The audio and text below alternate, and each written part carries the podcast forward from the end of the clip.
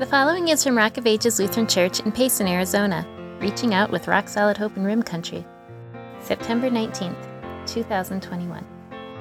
1 Kings chapter 18. There's a survey that came out earlier this year that indicated something quite surprising. For the first time in our nation's history, church membership has become a minority. That is, the majority of people don't have any sort of membership in any sort of church. Granted, the survey meant Christian and other churches, including non Christian churches, but Christianity has been the dominant faith in our nation. And now, for the first time, most people don't belong to a church. Yes, Christianity is increasing in other parts of the world. and some parts of the world, we see it growing, but not here. And Christianity is a majority in some small pockets in smaller nations, but not here, not anymore. So, who's going to speak up? Who's going to stand up when they're the minority, surrounded by those who don't confess or hold to any Christian witness? Would you be the one to stand up and speak up, even though you're in the minority? Would you be the one to stand up and speak up if all those around you were no longer adhering to the Christian faith? And could you do it if your life was at stake? That's the type of confrontation we see in 1 Kings 18 as the prophet Elijah is surrounded by those who no longer worship the Lord. But he knows as he has witnessed so many people turning aside from worshiping the Lord to worshiping idols, he knows someone has to speak up. Someone has to bring back those wavering hearts. And so Elijah did what I think many of us would struggle to do. He stood in the face of opposition and made a motion, a word, to call back those who were wavering. Today we look at the account in 1 Kings chapter 18, and there we see how the Lord turns back wavering hearts. And what he did through Elijah bolstered the faith of the people around him and turned back many hearts. And it bolsters our faith too. The prophet Elijah had seen so many turn aside from worshiping the Lord to worshiping the god Baal. This was done under Ahab, the wicked king. Ahab was so wicked that he not only despised worship of the Lord, he promoted and forced people to worship Baal. Baal, the god of sexuality and fertility. Baal, the god who would bring on the rains and the crops to grow because of those who worshiped him with their degrading sex rites. And as if that wasn't bad enough, there was child sacrifice. And to add on to that, Ahab's wife, Jezebel, hounded down and killed the prophets of the Lord. So that there were not many who longer held to and publicly confessed the name of the Lord. You could say church membership in Ahab's time was in the minority. And Elijah looked around him and knew that something needed to be done. And so God called him and he came and confronted King Ahab and told him that there would not be any rain in the land, not until he and the Lord whom he served said so. And so, for the next three years, not a single drop of water fell for the prophets of Baal, the so called gods of fertility and rain. And then, after three years, finally, wicked King Ahab was ready to give the prophet of the Lord an audience. When Ahab sees Elijah, he says, There you are, you troubler of Israel. Troubler? Ahab was suffering for his own sins. Elijah was faithfully serving the Lord. The drought and the severe famine they were facing was a result of what Ahab had done. But that's the way it is. When, you'll see that. When, when someone is confronted for their sin and they meet someone who's faithfully serving the Lord, they'll call them a, a troublemaker. Jesus himself was called someone who was of the devil because of what he taught and preached. The Apostle Paul was considered a riot maker and a rabble rouser. And so it has been with all those who faithfully carry God's message. Those who oppose them will try to put them down and give them all the blame. But Elijah was there nonetheless. God still, even after three years giving Ahab that chance to repent, still desired that Ahab have a message from him and that Ahab's heart might turn. But God was concerned more than just for the hearts of Ahab. He was concerned about all the people of the nation of Israel. There they were, led by Ahab, this king who it says, there had never been anyone like Ahab, who sold himself to do evil in the eyes of the Lord, incited by his wife Jezebel. He committed obscene acts by following filthy idols, like everything that the Amorites had done, for which the Lord drove out the people of Israel before the people of Israel. The people of Israel were following that man. And Ahab was leading them to turn away from the Lord. But the Lord their God desired to turn their hearts back. And so Elijah called for Ahab to gather together the leaders of the people and to gather together those 400 prophets of Baal, the 450 prophets of Baal, and the 400 prophets of Asherah. And then the day came. The leaders of the people of Israel were gathered on Mount Carmel, and so were all the prophets who served Baal and Asherah. And then Elijah presented, posed a question to the people. And we read in 1 Kings 18 telling them, How long will you stagger around on two crutches? If the Lord is God, follow him. If Baal is God, follow him. But the response? The people did not answer him a single word. Elijah is basically saying, don't just try to serve the Lord and pretend you're serving him, and with the other hand, serve and worship Baal. Serve God if he is God. And the only thing he's met with is complete silence. Today, of course, we don't see people in the majority serving gods like Baal, not that I'm aware of. But who are they serving? Who is a person serving if they're told, This is my body, and I'll do what I want with it, regardless of how degrading the act or how immoral it might be against the Lord's direction, our Creator? Are they really serving the Lord if they don't honor sexuality as a gift and honor the gift of marriage? And how many people are serving Baal, perhaps, when, just like the child sacrifice back then, they might decide that their priorities are more important than the life which God has blessed them with as a child. And so they end the life of that child.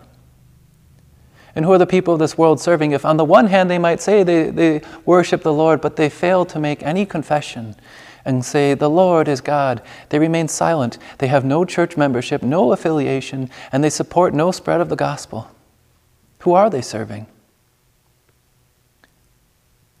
Today we'll find the same silence. But the Lord desires to turn hearts back. Elijah posed the, the question to the people again How long will you waver on two, two crutches? How long will you stagger and not serve the Lord? But the Lord desired that they hear and see, and that He turn their hearts back. So Elijah came up with a proposal. You build an altar to your God, to Baal, and I'll build one to the Lord. Put your sacrifice of a bull on it, I'll put mine, prepare everything, and call out to your God, and I'll call out to the Lord. The God who answers by fire is true. People decided this test, this sign would be good. You have to wonder what happened to bring it to this point that they had to have this sign to bring them to the truth. What happened? That complete silence that was there when it was only a couple hundred years before when all the people in the time of Joshua were saying, We will serve the Lord wholeheartedly. What happened to bring it from that point to complete silence? And on the other hand, idolatry. Did the people watch some video on YouTube that explained how they could live a better life so they gave up on worship of the Lord? The people could look around and say, This used to be a God fearing nation. This used to be a nation that worshiped the Lord. But now Elijah has to say, It's all silence. What happened? Did they set aside worship of the Lord for the God of the harvest so they could have riches and wealth and crops? Did they turn to sensual pleasures in place of honoring the God who gave them the wonderful blessing of marriage? What happened? Well, sin happened. And it started with and ended with the people being silent when called on to worship the Lord. And so Elijah steps in just when needed. Just as the, the people had been silent in the call to serve the Lord, as the prophets of Baal called out to their God, he was silent. In fact, we see Elijah, he begins to taunt them. Maybe your God is asleep. So brave and bold and confident is Elijah at this moment that he even begins to mock those who worship the false God. He knows their God will not answer. Those who serve idols, those who serve their own body, those who serve the pleasures of this life, when it comes to the day of trouble, will find their God is silent. For there is no other God. No one will answer in the day of trouble or when death comes. Finally, when evening came, it was Elijah's turn. The time for him to call on the Lord.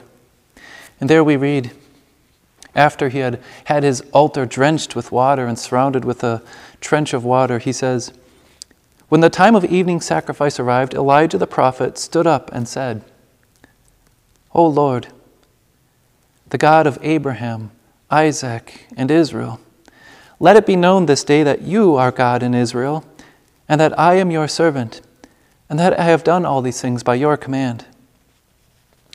Answer me, O Lord.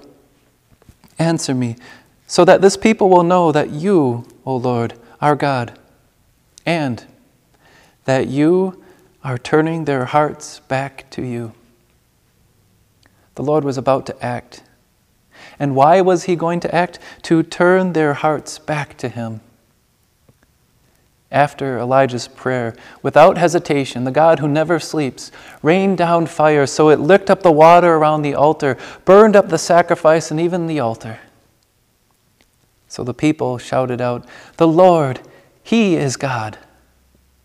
The Lord gave the sign, the Lord acted on behalf of His people. He is the God who answers, the God who speaks and acts on our behalf. We know that this is what our God does. You see, Jesus came to this world, the Son of God, to act on our behalf. And though when his enemies found him and confronted him, they called him a troublemaker, they challenged him. And they came up with the, the challenge to say, Prove to us that you are who you say you are, that you have such authority as the Son of God. And Jesus came up with the sign for them. It wasn't God accepting a sacrifice as he rained down fire from heaven. But it was God accepting a sacrifice. He said to them, Destroy this temple, and I will raise it again in three days. That will be your sign. Then you will know that I am who I say I am. And what Jesus meant by that, namely, was destroy this body, and I will raise it again on the third day. Let's see who the true one is. The God who raises his son on the third day, he is the true God. Jesus' body was beaten and put to death on the cross. But it wasn't merely at the hands of sinful men, it was what God had planned ahead of time so that the people would know who their true God is. And it was Jesus offering up the sacrifice that we needed Himself. You see, Baal demanded that the people offer up horrible sacrifices, degrading and horrid acts both degrading their bodies and their own children. But our God does not demand that degrading, sinful sacrifice from us. No. Instead, He offers Himself. and in mercy takes our place and gives the sacrifice that's required so that we might be freed from our sins. And our merciful God accepts the sacrifice offered by his Son, who perfectly covered our place. And it didn't end there. The Lord is God. The disciples saw Jesus on the third day, and we see them proclaiming, Jesus is the Lord. And when Thomas saw him a week later, he said, My Lord and my God. And someday, when all of us, as his disciples, see him, we will proclaim when we see him coming again in glory, our living Jesus, our God reigns. The Lord, he is God. And we'll see that when Jesus comes again. You know, there's a, a bumper sticker, you might have seen it, that says coexist. And on it, it has the symbols of several different religions of this world. Of course, part of the idea of that bumper sticker simply might be that all religions should just get along and try to tolerate one another so they don't harm one another. Or it could also mean that all religions eventually will lead to what we need or what we're looking for. But on both accounts, that bumper sticker is wrong. Firstly, Though the devil might try to make it look like all religions can coexist, the majority will never tolerate the Christian faith. Jezebel was okay with all the other gods and cultures and things around them, but not worship of the Lord. The Lord needed to be silenced. The devil will get us to tolerate all sorts of religions and think that they'll tolerate the Christian faith. But in the end, the devil seeks to silence one faith the one which is found in the true God, the one true God who does answer. And secondly, all religions don't point and lead us to the same end. All the other religions outside of Christ will lead to silence and leave us under the wrath of God. But the one true God, the living God, who rose to life, He alone leads us to what we need eternal life with our God and eternal peace. No one comes to the Father except through Jesus, his Son. And Jesus gave us the sign by rising from the grave, and we will see him come again in glory. Until then, there, there will be times when the Christian faith will find itself as the minority, or maybe like the time of Elijah, almost like you're the only one left. But God bolsters our faith he wants us to speak up. When you have trouble remembering why you need to speak up, remember what God did in the time of Elijah and why he did it. Elijah did this sign, he said, to turn their hearts back again. God acted in sending his Son to bring you to God. The scriptures say Christ died, the righteous for the unrighteous, to bring you to God. We have a God who acts. And in the face of whatever opposition there may be, even if you're in the minority, speak up.